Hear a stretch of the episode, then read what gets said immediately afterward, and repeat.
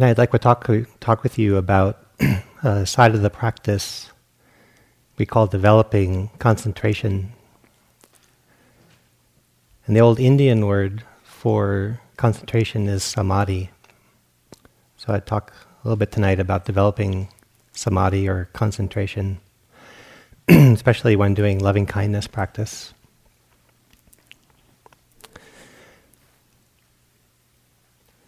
There'd be many reasons to do loving kindness practice, and we've talked about some of them. And there's the healing side of doing the practice. So coming here for nine days, just looking to heal the heart. it's also developing loving kindness so that the, the it's more accessible, it's more uh, powerful. And that might be a motivation. And then there's sort of cleaning up your love so it's not got these little barbs and complexities to it. Not only is it powerful, but it feels like it's coming from a more pure place inside. We can also practice loving kindness to release old habits of defensiveness. So it's another part of purifying the heart, but letting the heart be strong enough that we don't have to go into old habits. so there are many reasons that people would come to a retreat like this, many motivations, and many things that would um, come about as a benefit of being here. and one of the things that is developing here, whether you know it or not, is your own concentration, your own samadhi. But I know it doesn't feel like that. So maybe for a few of you, you've had validating experiences. They came and they went, and you're hoping to have them again and for some of you, uh, being very concentrated, um, if you had to uh, assess your own experience, you might not feel that you've been very concentrated this entire retreat. So I want to talk a little bit about that, about um, your own experience being on the retreat, what's happening here, and that um, I'm actually pretty sure that all of you have developed actually a lot more concentration than you might be aware of.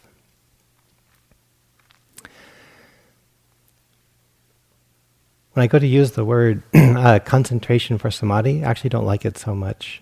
Um, but it's become sort of the default word that we use. And one of the things I don't like about concentration is that until I had developed samadhi, um, I was using the word concentration, and for me it felt a little bit too aggressive, a little bit too assertive. Um, trying to concentrate my mind, I understood the working side of that uh, word how do I get more concentrated? So there might be a few uh, old Indian words that you would learn tonight, and hopefully one of them would be samadhi. Because samadhi is a little bit more than just concentration or focus. When samadhi arises in practice, there's actually a beautiful sense of well being. And it's one part well being and one part focus. So that gets um, held by this word samadhi. And when we use the word concentration, you have to work. You have to be careful that you don't see the more the focus side of it, and that more kind of um, assertive aspect of the mind to focus, and miss out on the very beautiful side of samadhi, which is the healing side of when the mind is stable and gathered. So it has these two aspects, samadhi. It has a type of well-being and a type of focus. And what's happening in samadhi, what's happening in concentration, is that um, our minds are usually scattered and kind of restless. There's so many things to think about, keep track of, so many stimulations coming in, and we have to think about the past, the present, and the future. And then we have to think about abstract things like math. we have to keep it all straight in our minds, and to do that, our minds are very busy. So it's like a 10,000 gerbils running on 10,000 squeaky wheels, trying to keep track of all the things you're supposed to keep track of. And you could say that in samadhi, um, there's one gerbil running on one wheel. and every now and then it just relaxes. Um, so it's, it's a type of unification of mental activity. And we all, one of the things I want to say about this word samadhi and concentration is that as I talk about it, you might feel, I can't wait till that happens, or I've been waiting for that to happen. And what I say is, you actually already have samadhi. And it's not about something you don't have yet, it's about strengthening a factor you already have. If you didn't have some focus of mind, some internal well being, some wholeness of your attention, there's no way you could drive a car. There's no way you could walk through a door. You'd be thinking about too many things. You'd hit the mid post, you know, half the time. So you already have some ability to gather your attention and to focus it. And so on retreat, we're actually getting into what might be tasted as um, non-ordinary concentration, non-ordinary samadhi, something that's heightened from our everyday life. But it's an improving upon something you already have versus there's something out there I've never experienced. Don't like know what it is, but it sounds great, and one day I will get it. That way of thinking actually is not very helpful. Like a lot of these practices, it's helpful if you actually tune into experiences you've already had and from there develop them, like with loving kindness, versus trying to bring something from the outside in. All these things are actually in us. We need to recognize them and then help cultivate them so they're stronger than they might be ordinarily. So we all have an ability to focus, and we all have some wholeness of our attention. That's, again, a human mind just wouldn't work if there wasn't some capacity. And that what will happen is that there will be different waves. There will be different waves where the conditions are right, that your attention feels very whole, not distracted. You're not running some things in the back of your mind. You're actually giving something your full attention. There are probably things that you love to do already that really hold your full attention. Some people get into a type of samadhi when they play music, uh, when they dance, when they do uh, athletic um, sports. Something that has already pulled your full attention. That's already a type of samadhi. Using samadhi in kind of a broad sense. Even when you're practicing here, and you may not particularly notice it, but please do look for it. When the whole of your heart is behind one metta phrase, and there isn't a there isn't a background commentary, and you're not straining too much because your mind wants to be elsewhere, but every now and then you get to say one sincere phrase, and your whole heart means it. That's a moment of samadhi. It's a moment where there's a wholeness of attention and a type of intrinsic well being. There are many ways to practice samadhi. Our tradition that comes from Burma, Thailand, and Sri Lanka in its modern day um, version, there are 40 classical meditation techniques and then many variations within them. So there are many ways to practice and cultivate samadhi, concentration. For a lot of people, uh, feeling the breath is a very common way to develop samadhi and concentration. And then this form of loving kindness that we're doing, repeating the phrases, stabilizing an image, trying to settle the heart, gather the heart, aim the heart, day in and day out. This is known as one of the um, the classical central ways to develop samadhi. So while you're also practicing loving kindness to heal your heart, to strengthen love, you've also de- been developing samadhi. And I'm going to talk a little bit tonight about how to do that more intentionally, how the Buddha talked about it, and how it's held in our tradition.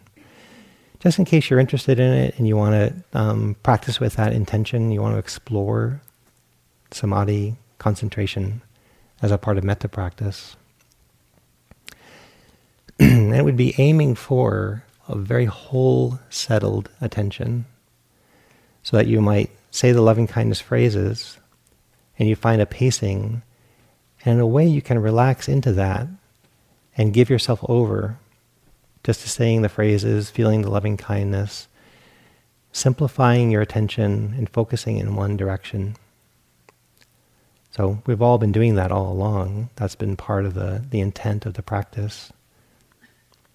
But you might notice that you're actually also doing this, cultivating your attention, focusing it and stabilizing it.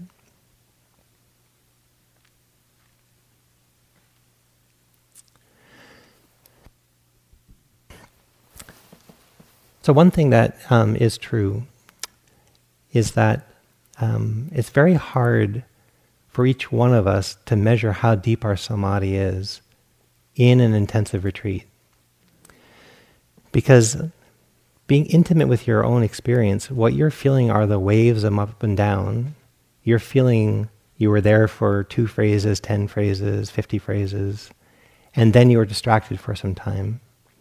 And so often, by our own subjective measuring, we feel like it's been choppy the whole time. And what you don't have a measure for is that you've all been on quiet retreat. And so there's been a, a tide rising in the background. For you, it feels like being on a merry-go-round where the horse goes up and down, up and down. There have been all these waves. But what's actually hard to feel into is that um, there's been a gentle tide rising since the moment we got here. I used to live on the shore of the Puget Sound, and the uh, there aren't automatically waves in the Puget Sound. There's so many islands, and so you could be out on a rowboat um, and sitting there for hours and not ever know that the tide was rising. And if you were far enough from shore, you couldn't even see that the water was creeping up the shoreline. But when you came in, you would see, oh my God, the, the tide is rose four feet. I never even felt it because it was just a slow, steady rising. But if like a powerboat would drive by, you'd feel the waves, you'd feel the ripples. And so you'd be measuring yourself calm, wave, calm, wave. But if you're far from the shore, you never really feel um, how much the tide has risen you will feel how much the tide has risen the moment you walk down the hill and start your car. And you suddenly feel every vibration and you hear every noise. And that will be the first time you touch the shore and you realize how high the tide has risen. But on retreat, it's very difficult to measure that. And so that leads to a lot of doubt. I've already received a few, uh, a few SOS notes like, ah, it's not working. I'm not developing any samadhi. I'm actually sure that you are. But I know that having been a student on retreat before, there have been many times where my own subjective experience is this isn't working. I'm just as crazy as the day I came. In fact, sometimes I'm worried I'm losing it. I'm like, it's crazier. It's possible that there are waves that are crazier than your everyday life, but it's also that you're a lot more intimate and you can really feel your heart and your mind more than you would in everyday life. So you're feeling the waves, but it's, it's, we don't recommend it, but if you happen to just walk down to the road and look in the eye of anybody who hasn't been on retreat, you would see what an ordinary mind looks like. And it's a little bit, it's a little bit like a bird that flies and the head just keeps turning. when I was doing long retreats, there'd be this moment where about half the students would leave and half would come in, and I would stay on. And I wouldn't think I was that deep until I saw uh, someone drive up, get out of the taxi, have their suitcases, and start looking at the board, trying to read it. I was like, oh my God, look at your head turn. Like, your brain's got to fall out. Calm down, calm down. and that was one indicator. I would have thought that I was just as crazy as the day I came. But when I saw a real crazy person, which is which is normal, you can just see the agitation that we take for normal. And none of you feel that in all the interviews that we get to see you in. We get to see a steady heart and mind looking back out through your eyes. And you're navigating, you're navigating the waves. But you might not actually be appreciating uh, how much the tide has risen over the last few days. It's just difficult to measure it. So with enough experience, you can feel, you get to know what samadhi feels like. And then you, you don't have to ask the teachers for a dipstick check or you don't have to um, you know, contrast yourself with a worldly mind. Um, you get to f- feel the, the wholeness of your being, the wholeness of your heart. And yeah, there are waves, but there's a general sense of collectedness. So, um, hopefully you can feel that. And then that can be reassuring that this is one thing that is developing as you practice.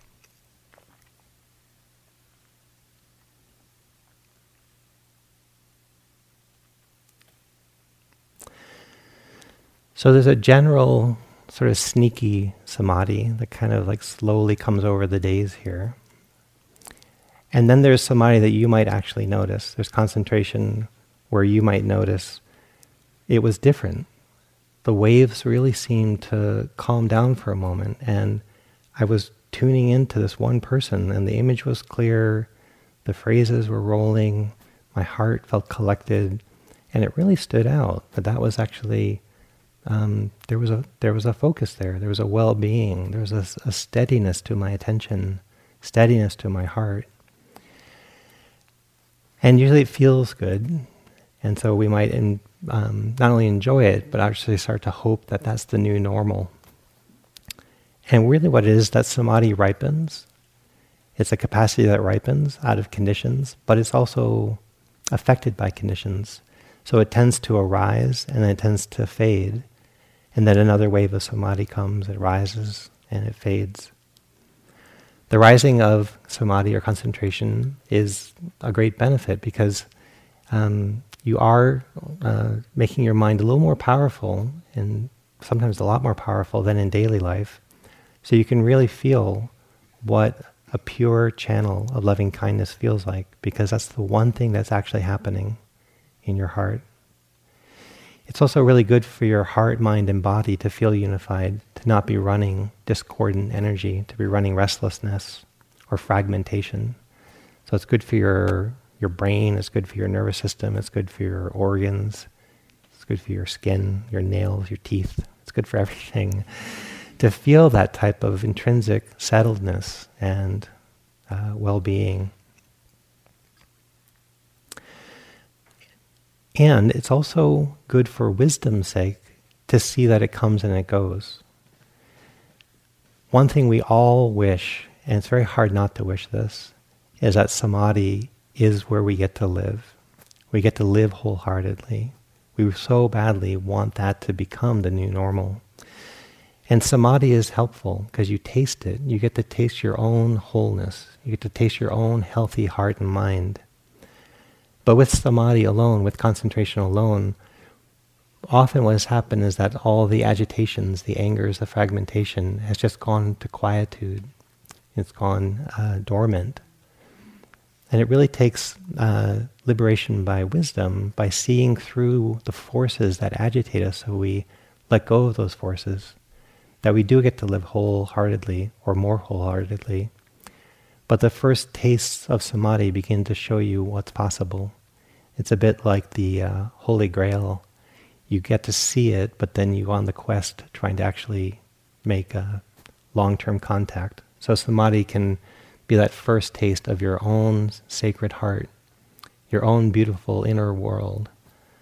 And to know that your own world could be beautiful is a game changer. Because until you know that, it's, easily, it's more easily to be seduced to think that happiness is external.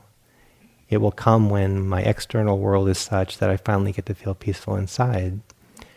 When you feel this concentration, this samadhi arising from within, you get to know for yourself that your greatest happiness is ultimately born from within. It needs support for it to be born from within. But once it is born from within, there's a wholeness, there's a completeness that arises in samadhi. And I just couldn't capture that feeling with the word concentration. So it's a default word and we use it a lot. It's sort of the way, but concentration, saying that when it's actually a wholeness of heart, a wholeness of being. Um, so I recommend that you learn this one word there are a couple other old Indian words to learn tonight, but samadhi is one of them. Does that work if I say this word samadhi instead of concentration? Okay, I'll try to go back and forth between the two, but hopefully we'll get a feeling of this word samadhi. In uh, 1998, I got to live in Burma for a year. I got to practice in two different monasteries. With two different teachers and two very different Buddhist traditions. But um, so the first was with a monk named Sayadaw U Pandita, and he was known um, to be a very uh, he had a a very effortful, courageous way of practicing. And so he believed in concentration, he believed in samadhi, but it came through uh, an incredible tour de force of will to focus your mind and to subdue um, all. If your mind wandered, you had to subdue it, which is the language he used a lot. And I found that I could only hold my mind still with effort for so long before um, it would buck and kick and it would wander, and then I get a little tired of just the willful approach to samadhi. And then I had a chance to go to another monastery in the Pa-Auk uh, monastery in southern Burma. And that was a monastery where they um, would take years, if needed be, to develop samadhi before they would do um, other types of meditation. And so they were they were um, they were really good at it. They had studied it. They had practiced it. People in the monastery were very oriented to developing samadhi as its own practice and doing months of loving kindness practice like we're doing or breathing meditation. So I got to be around um, just in incredible practitioners who'd put a lot of time in. And they taught me a way into samadhi that wasn't so assertive. It wasn't such a, um, a willpower activity. It was more about relaxing, letting go, and uh, finding ease that brought about a wholeness of heart. And that, that was much more accessible to me. And when, when samadhi finally arose, when concentration arose, through developing ease and letting go of distractions versus trying to conquer my attention with will, um, the samadhi that arose was much larger and deeper and more pervasive. So I want to share a little bit about um, things that they taught me there in terms of developing concentration and samadhi, and then bring this together with the loving kindness practice. So one of the great things about the Buddha is not only did he become free, but he also had something like an engineer's mind. It wasn't just enough to get free and get profoundly free. He had a lot of insight into how our minds work, like different components inside, psychological factors. And he took the time to actually study how minds work and what the factors are in them and how they work together to either get us caught, like studying the way that craving and clinging creates a tight sense of self, for example. He also developed samadhi, very deep samadhi, and he studied how it happened. He studied the factors. And so if you go in and, and strengthen certain factors inside, it's more likely that concentration will arise. It's more likely that samadhi will arise. And so we boiled it down to five central factors that help concentration develop. And then there are a lot of supportive factors, but there are these five. And so if you're intentionally doing concentration practice, you want to look at these five factors inside, get to know them, and see if you can cultivate them first one by one and then see if you can blend them together. And when these five factors of mind arise together, that's usually a very profound sense of concentration, a very profound sense of samadhi. So these are five more old Indian words, old Pali words. Pali is the language of the Buddha, very close to it.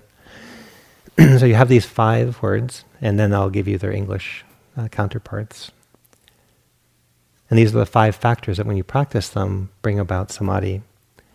They're called vitakka, vichara, piti, sukha, and ekaggata. Okay, you don't have to remember those, but just so you got exposed to them, I want to at least expose you. So this first word, uh, vitakka, is the ability not just to point your attention in a different direction, but to almost sort of lean in. It's a, it's a way of not only looking at something or taking something with your attention, but sort of brightening it so that it holds your attention. It's a little more firm in the moment. So you could look around this room, but pick one thing to look at and then really take it in. Any one feature through your eyes. Settle on one thing and then really take it in. So you can all do that. You could all do that. You move your attention around, settle it someplace, and then really take it in. That's this first factor called vitakka. We often call that aiming, aiming the mind or plying the mind, plying the heart. And that's necessary to bring about concentration. Otherwise, we make very weak connection as we look around or the attention sort of wanders around and it doesn't end up gathering attention. You have to sort of apply a connection, deepen a connection in the moment. That's the first uh, factor, vitakka. The second factor is vichara, and that's called sustaining. So not only do you take something in, but you intend to stay with it. And there will be these little forces, like a sound might distract you or a thought might distract you. But you not only take something in, you get loyal to what you're taking in. You get steady to what you're taking in. And that's the second factor that ends up bringing about concentration, called vichara. You have vitakka, vichara. These two are the efforting side of concentration. You take something in and you stabilize your attention, and you've all been doing that. You choose your metta phrases, you choose your image, you take it in, and you try to sustain it for as long as possible. So you've already been using these two. These are the two workhorses of concentration, vitakka vichara. The third factor, called piti, P-I-T-I, is an energetic factor that arises from within. Sometimes it's translated as delight, delight in the mind. There's also delight in the body where you feel subtle sensations, you feel bubbling up from within, you feel an aliveness and awakeness. It's an uplifting characteristic, piti. You all can I've felt piti before when you've taken interest in something. So you no longer have to work to be connected. The very connection is enthralling, it's intriguing. There's enthusiasm. This is piti arising. Piti arising in the mind, the mind gets brighter, the heart uh, expands a little bit, gets a little more energetic. The body feels lighter, also feels a little more energetic. There's a waking up quality with piti. piti can also come about if you drink caffeine. so our culture has a big love of this piti, and sort of if you're feeling dull, and you have whatever your caffeine is, and you feel that waking, you feel that lightness in your mind, and you can focus. A little bit of caffeine, you can focus. You can also have too much piti, and too much piti is like it's too energetic, it's too delighted, it's too uplifted, and actually is no longer delighting. The delighting part of it peaks, and then more of the kind of the energetic, restless, buzzy side of it. One time I was uh, working with some homeless kids and a in an education program. And this one kid came in and he had eight shots of espresso in a cup. And he said, We're going to learn so much today. I was like, I can either stop you or we could learn something here about espresso. and we might only have to do this once. So go ahead. And I'm going to put the math lesson aside, or at least my expectations of it. And he started drinking it, and he did get cheery. He did get talkative. He was finding it interesting, math interesting. And then there was a point where his, it just he couldn't hold it together anymore, and he was thinking about it, but it's like it was no longer making sense, and his mind got really kind of buzzy. And he, he I think he only had like a third of it. and he looked in his cup. It's like we're done. It's like good. Okay, we learned something today. There is something about too much piti. But there is a sweet point in piti arising where our bodies often can feel dull or tired, lethargic, kind of uh, dense. And then when piti arises, It actually, the you feel good circulation in your body, feel some tingling, feel some optimism. That would be a sign of piti bubbling up. The fourth factor of concentration, of samadhi, is called sukha. And sukha is also pleasant, but it's a little more settling than piti. Sukha is cooling. It tends to be like, so it has this word sukha, and it has the same Indo-European word as our word sugar. The SU of sugar and the SU of sukha have the same. So it's the sugar of the mind, which also is kind of buzzy, but it's more about the sweetness than the energetic quality. And so you all have experienced sukha, and if we went around and said, where do you feel the most content? And where is that sort of like that sweet point in life where you relax and feel really content? For me, it's often uh, late in the afternoon at a beach, feeling the, the waves come in, and sort of a well-being comes over me. And I could sit there for hours. I, it's not necessarily energizing, but it's very settling. It's very soothing. There's a type of well-being that comes secretly it's my favorite of these factors. I love sukha. I do like piti. Piti can be agitating, but sukha uh, is very soothing. It's a soothing factor of heart and mind. And it's necessary for bringing about samadhi and concentration. And then the last of these factors, the concentration factors, is called ekaggata. And ek means one, and agata, uh, I think, means um, mind. So it's one pointedness.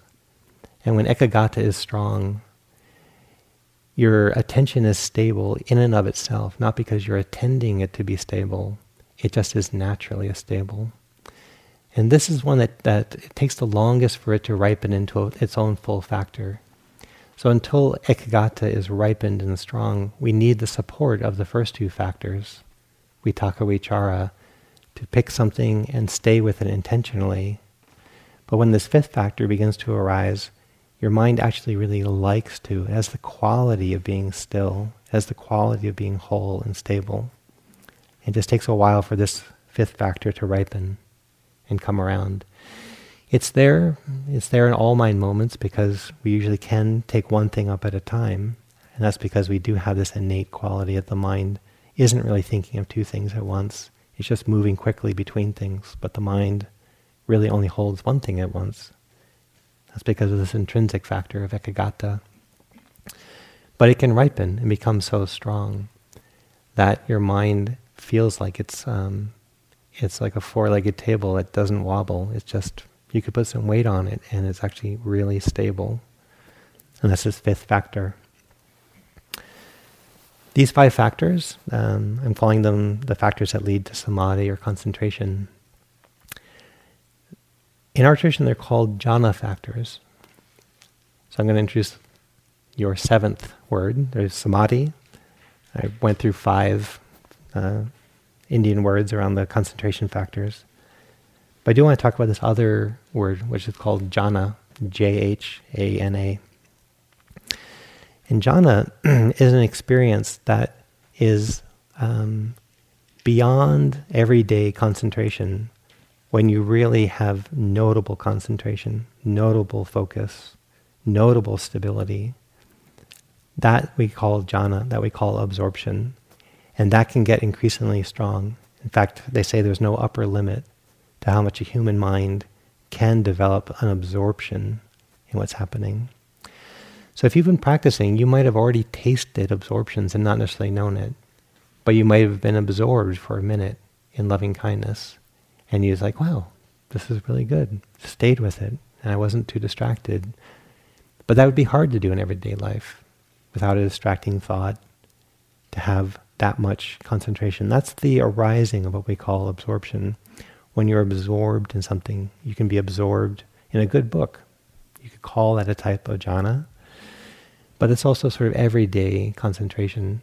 When you start going on a residential retreat like this, and you start to feel the possibility at times of sinking really wholeheartedly without any uh, conflicting thoughts Your whole heart is in what it's doing. Loving kindness practice, for example, or compassion practice, forgiveness practice, or mudita. When you're really celebrating, as John offered earlier, when you're really in that celebration and joy heart and contemplating somebody else's well being, and you're not distracted, you're absorbed in that moment. And the absorptions get stronger and stronger. So, these five factors that I mentioned earlier, technically they're called jhana factors or absorption factors. And these are the five factors that if you want to know this sort of wholeheartedness and absorption, these are the five that you cultivate intentionally. That said, you don't actually have to know these. You can just do the practice as we've described it, and you'll be ripening these factors anyhow. So you don't have to get too worried that you have to remember them. But if you wanted to be more intentional about it, and if you have a, a curiosity about um, how your mind is working and why is it absorbing, what could you do to develop and strengthen your loving kindness practice in terms of samadhi or concentration.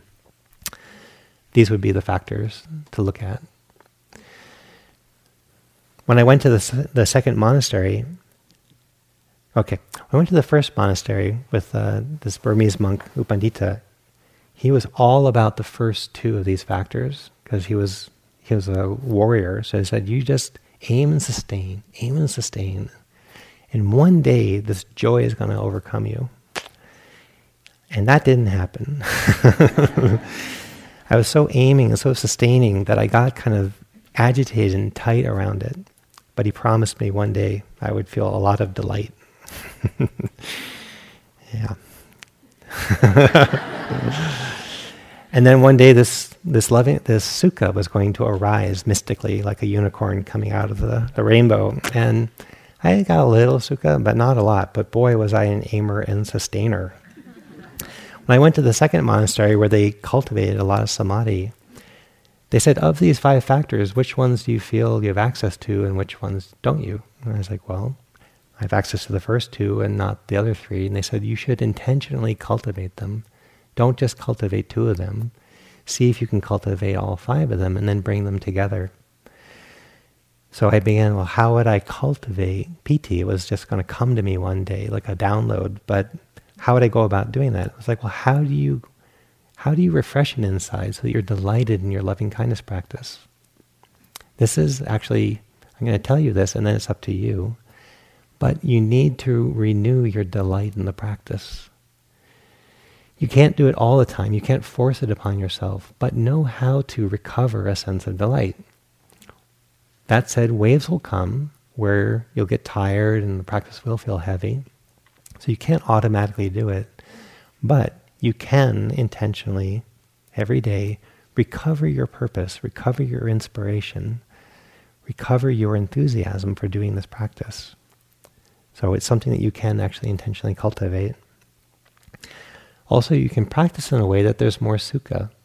Practice in a way where you're not grinding away trying to get somewhere and then feeling tired and defeated, but practice in a way where there's more innate contentment here and now. When I got to the, the second monastery, the Pa-Auk monastery, I started hearing about this incredible nun named Sister Dipankara. And months before I met her, I heard legend of her. And I heard incredible things. And it turns out she was one of the most phenomenal meditators in our day in terms of concentration, and probably one of the most incredible concentrators in our tradition. Her ability to, to go deeply into samadhi. Later, when I asked her if she um, liked to read the Buddhist discourses, she said, No, I tend to just use the powers of my concentration to remember my past lives when I was the half sister of the Buddha and I heard the discourses directly.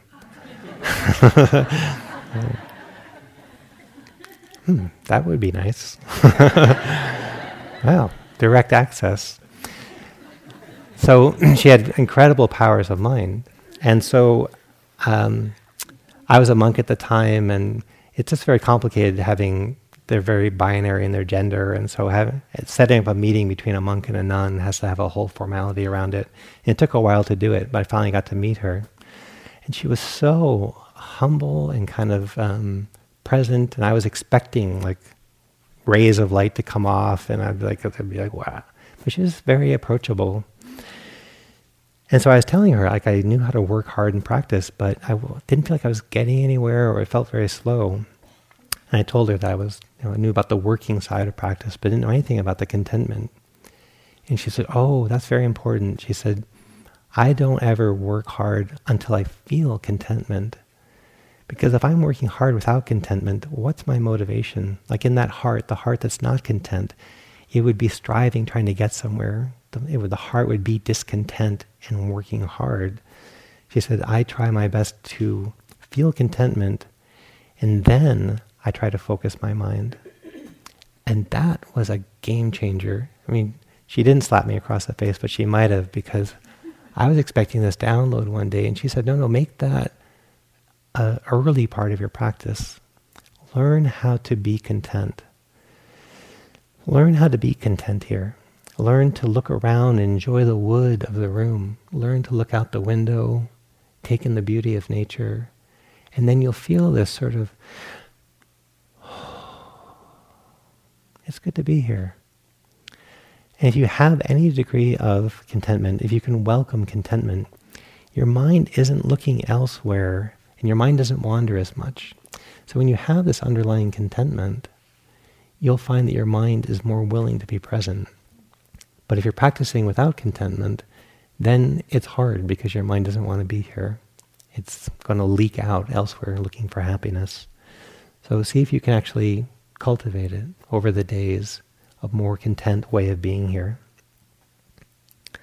So, with her advice, I began practicing contentment. I began renewing my inspiration of being on the path, and then I began to focus it, aiming and sustaining my attention, using these five factors in a blended way, not putting two first, hoping the others would come later, but learning to know all five of them and welcome them forward? Can I take up one thing instead of ten? Can I have this one focus of mind? Can I apply my attention and sustain it over time? Can I be delighted and uplifted from within? And can I balance that with a type of settledness? Sukha without the piti, you're very content and you tend to get a little drifty in the contentment. Piti, without the sukha, tends to be excited, but not very settled. And so you can blend these two. It's a sort of a sweet, relaxed brightness. That's when you bring sukha and piti together. You have relaxed brightness of heart and mind, and then you focus it in a way that, that's important to you. And here we're doing loving kindness phrases, or compassion phrases, or mudita. You have several options of where you're going to point your attention. But see if you can blend this inner well-being of piti, this inner delight of piti, the inner well-being of sukha. See if you can be satisfied with one endeavor, one simple endeavor. I'm just here to say phrases. I'm not here to solve all the world's problems. I'm here to think of one person I care about, and I'm here to wish them well in one moment. And the next moment, I wish them well. And I find this very satisfying. It's humble, it's simple. Just wishing someone well with the wholeness of my heart. That leads to metta samadhi, metta absorption, the willingness to be absorbed into loving kindness practice.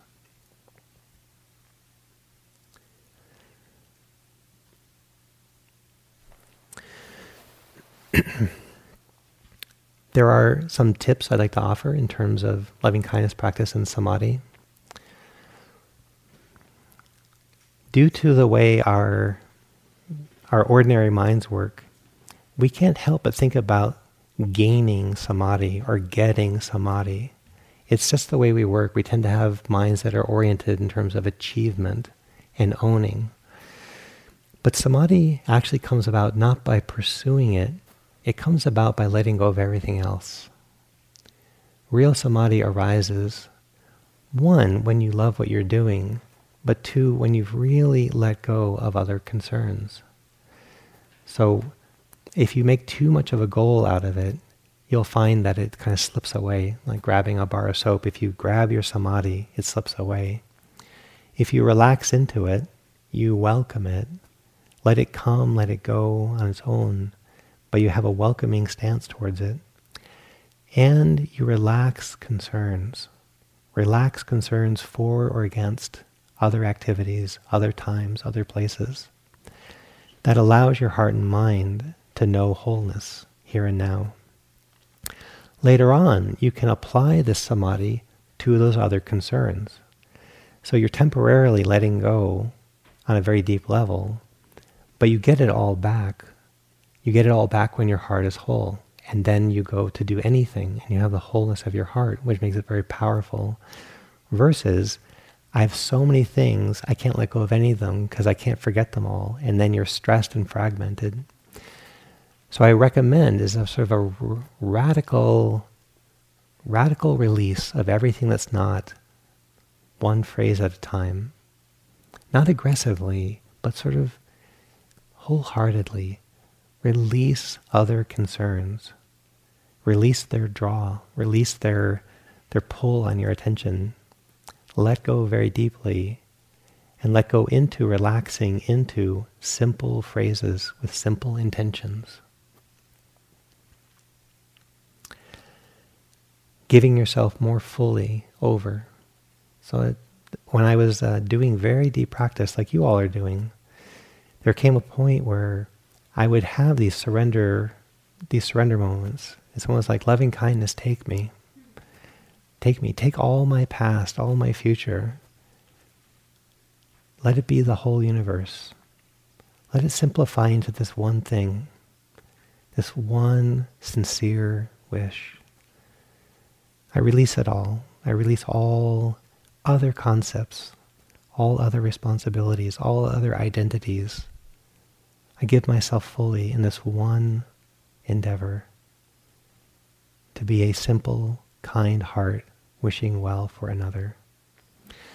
And I would, as I got more in that kind of surrender into frame of mind, the heart wasn't as fragmented, my heart wasn't as fragmented, and it got to be more whole.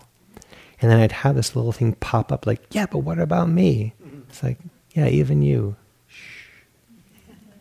Not now. We're bathing in loving kindness. We're soaking in loving kindness. Because over time I'd learned if I can do that, then when I go to do anything else, write a letter, change a light bulb, do an errand, look in the eyes of someone who's scared, they get the fact that my heart is whole. So you make your heart whole and then you apply it in diverse ways. But you have to let go of diversity and all these complex responsibilities to let it know wholeness. And then you get to apply your whole heart. It ends up being very powerful and you end up being very productive in what you want to do because you're doing it with your whole heart. So in the long run, you actually get it all back. But while you're here and under these incredible conditions of being on a silent retreat, give yourself more permission than you've given so far. Not to push things away, but release them. Invite yourself into simplicity. Invite yourself into an embodied relaxation and wholeheartedness to sincerely say one phrase at a time. And that was what that's what a lot of the work is. Letting yourself be a little more trusting a little more relaxed, a little more surrendered into the simplicity. And then you don't have to worry about what's coming five minutes from now or 10 days from now. That will come. But when that moment comes, you'll have a whole heart to greet it. And that's a very different dynamic than if your mind is choppy or fragmented. It has taken me a long time to prove that to myself so that I relax more fully and then my mind is, is really willing to let go of all these little concerns that keep tugging on my attention. So you prove it to yourself over time. But one thing you can experiment with is more fully relaxing and releasing.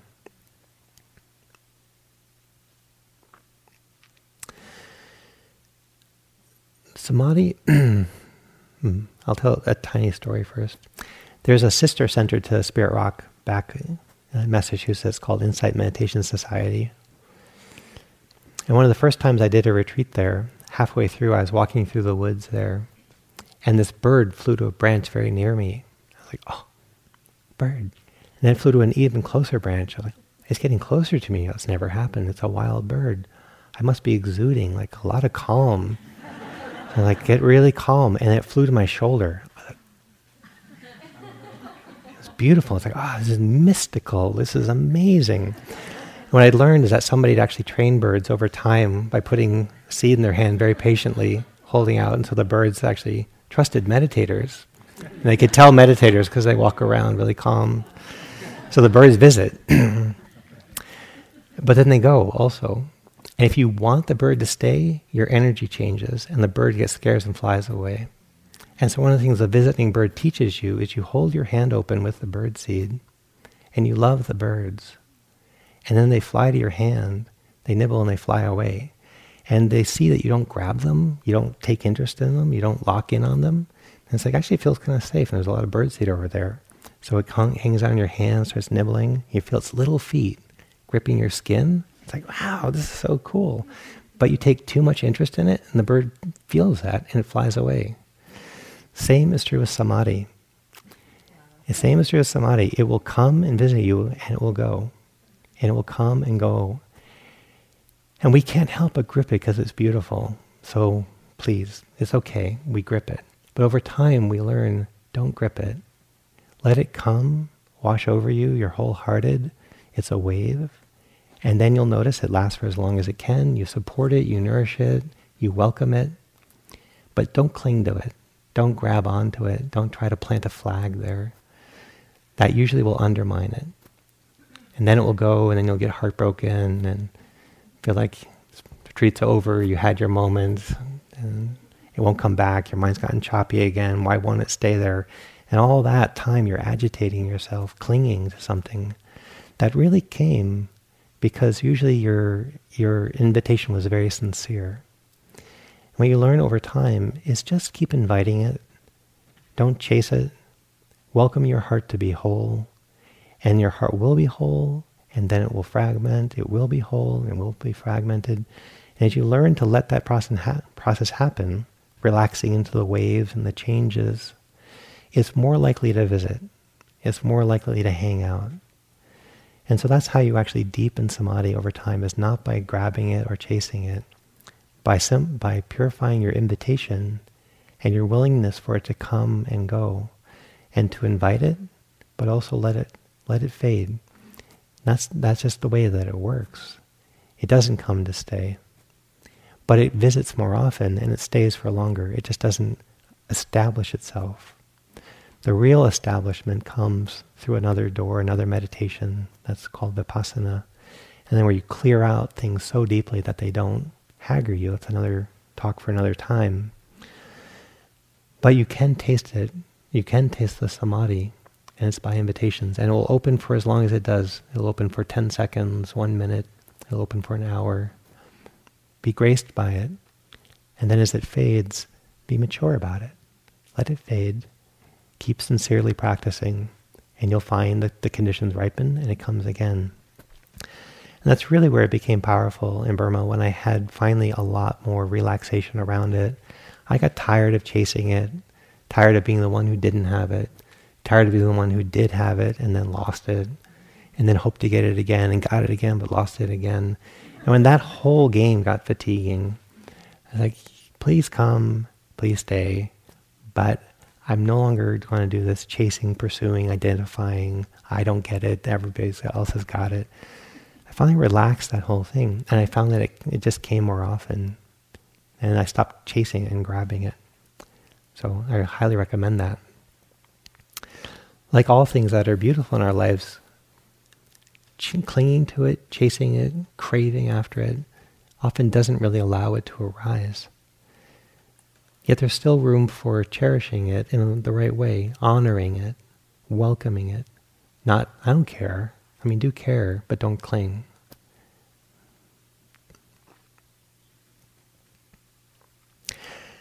And samadhi is beautiful in the moment. It's good for your nervous system. It's good to know that type of well-being rising. When well-being arises from within, it can be a real game changer that you realize the greatest happiness you've ever known didn't come from an external event, but actually came when the heart and the mind were ripened. That's a big turning point in our tradition. You have to be patient for those things to happen, but when they do arise, they really convince you that you don't have to perfect your job or your partner or any external events, that they're all very supportive. Uh, but as Bonnie was saying, it's really this well-being inside that ends up being the most satisfying. And then when we're well inside, we're a great resource for others because we're not subtly or unconsciously manipulating them for the happiness we're always seeking outside of ourselves. There's intrinsic well-being. And when you have intrinsic well-being, you're of great benefit to others. The relationship gets really clean then because you're not have these unconscious manipulations. And then when you can rest fully, relaxed, there's well-being inside, you also can uh, stand to be really honest with life. When there's well-being inside, you can actually go into realms of life where you get exhausted and you can show up there more because you're plugged in inside, you're supported inside, which also then feeds into wisdom. It feeds into a greater intimacy with life because you're not tired within, you're not depleted within. Samadhi is a beautiful way of nourishing yourself. Samadhi alone is nourishing, but samadhi combined with loving kindness is doubly nourishing because not only do you get all the well-being of having a calm nervous system, and knowing what that's like to feel whole and feel complete inside. But if you actually find samadhi through loving kindness, then you're purifying the relationship channel, how you relate to others and relate to yourself, which is another type of deep absorption. Even if you just taste it in one sincere phrase, it's hard to really taste it in one phrase, but you might, saying one phrase, really taste it. But if you can actually get a few in a row and really relax into it, you start to actually educate yourself about relaxed, simple, humble love, about well-being born from inside.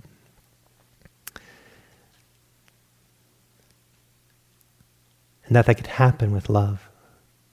And that love could be pure and whole. And that it comes from your heart. And that it's not somebody else's heart, some other saint's heart. We get you know your own heart's capacity it's beautiful. It's beautiful to actually know that from within, that your heart actually can be boundlessly sacred, boundlessly loving, boundlessly radiant, humble, fluid. It will happen to all of us if we're patient and we're just steady. It deepens, it broadens.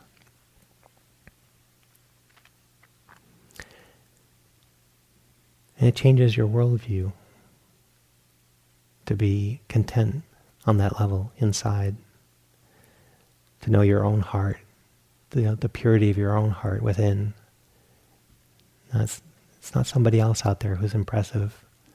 It's actually your own liberated heart that might be the most beautiful thing you've ever known. So that's what I would recommend that, you know, we're midpoint in the retreat. We have many more days to come There'll be many waves, and so again, don't start chasing it, but see if you can invite it. I'm going to post these five factors so you don't have to remember them. You know, get them in your cognitive brain. But they're basically about contentment, inspiration, blended with the ability to focus and sustain your attention. Welcome them, blend them, cultivate them, and then you'll see that your own heart can absorb into loving kindness and this beautiful meeting of loving kindness and absorption, loving kindness and samadhi. You get to know that. And again, I promise it's already happening. so it's more about uh, welcoming it further as opposed to one day it will happen. It's already happening for you all. And it's like that gentle tide that's rising every moment you're here. I have a lot of faith in that. So let's just sit for a moment, let the words settle.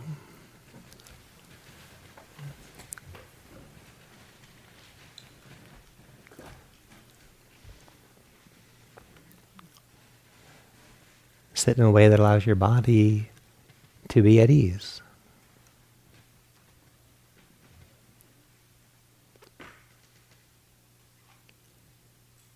Be inspired by these practices. Be inspired by these conditions. What a beautiful opportunity.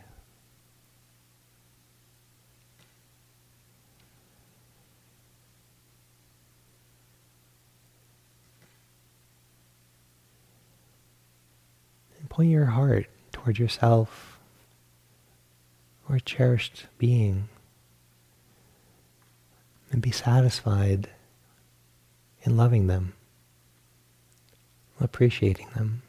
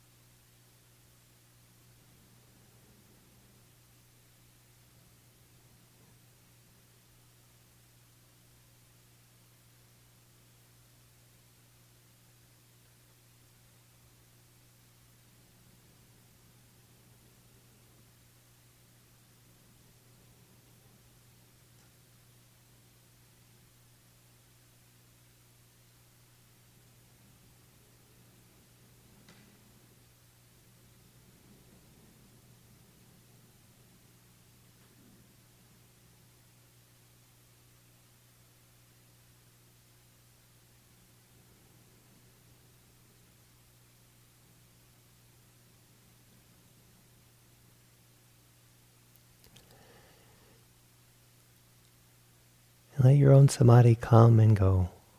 It will come in waves. And relax. Just keep simple, one simple phrase at a time while sitting and walking.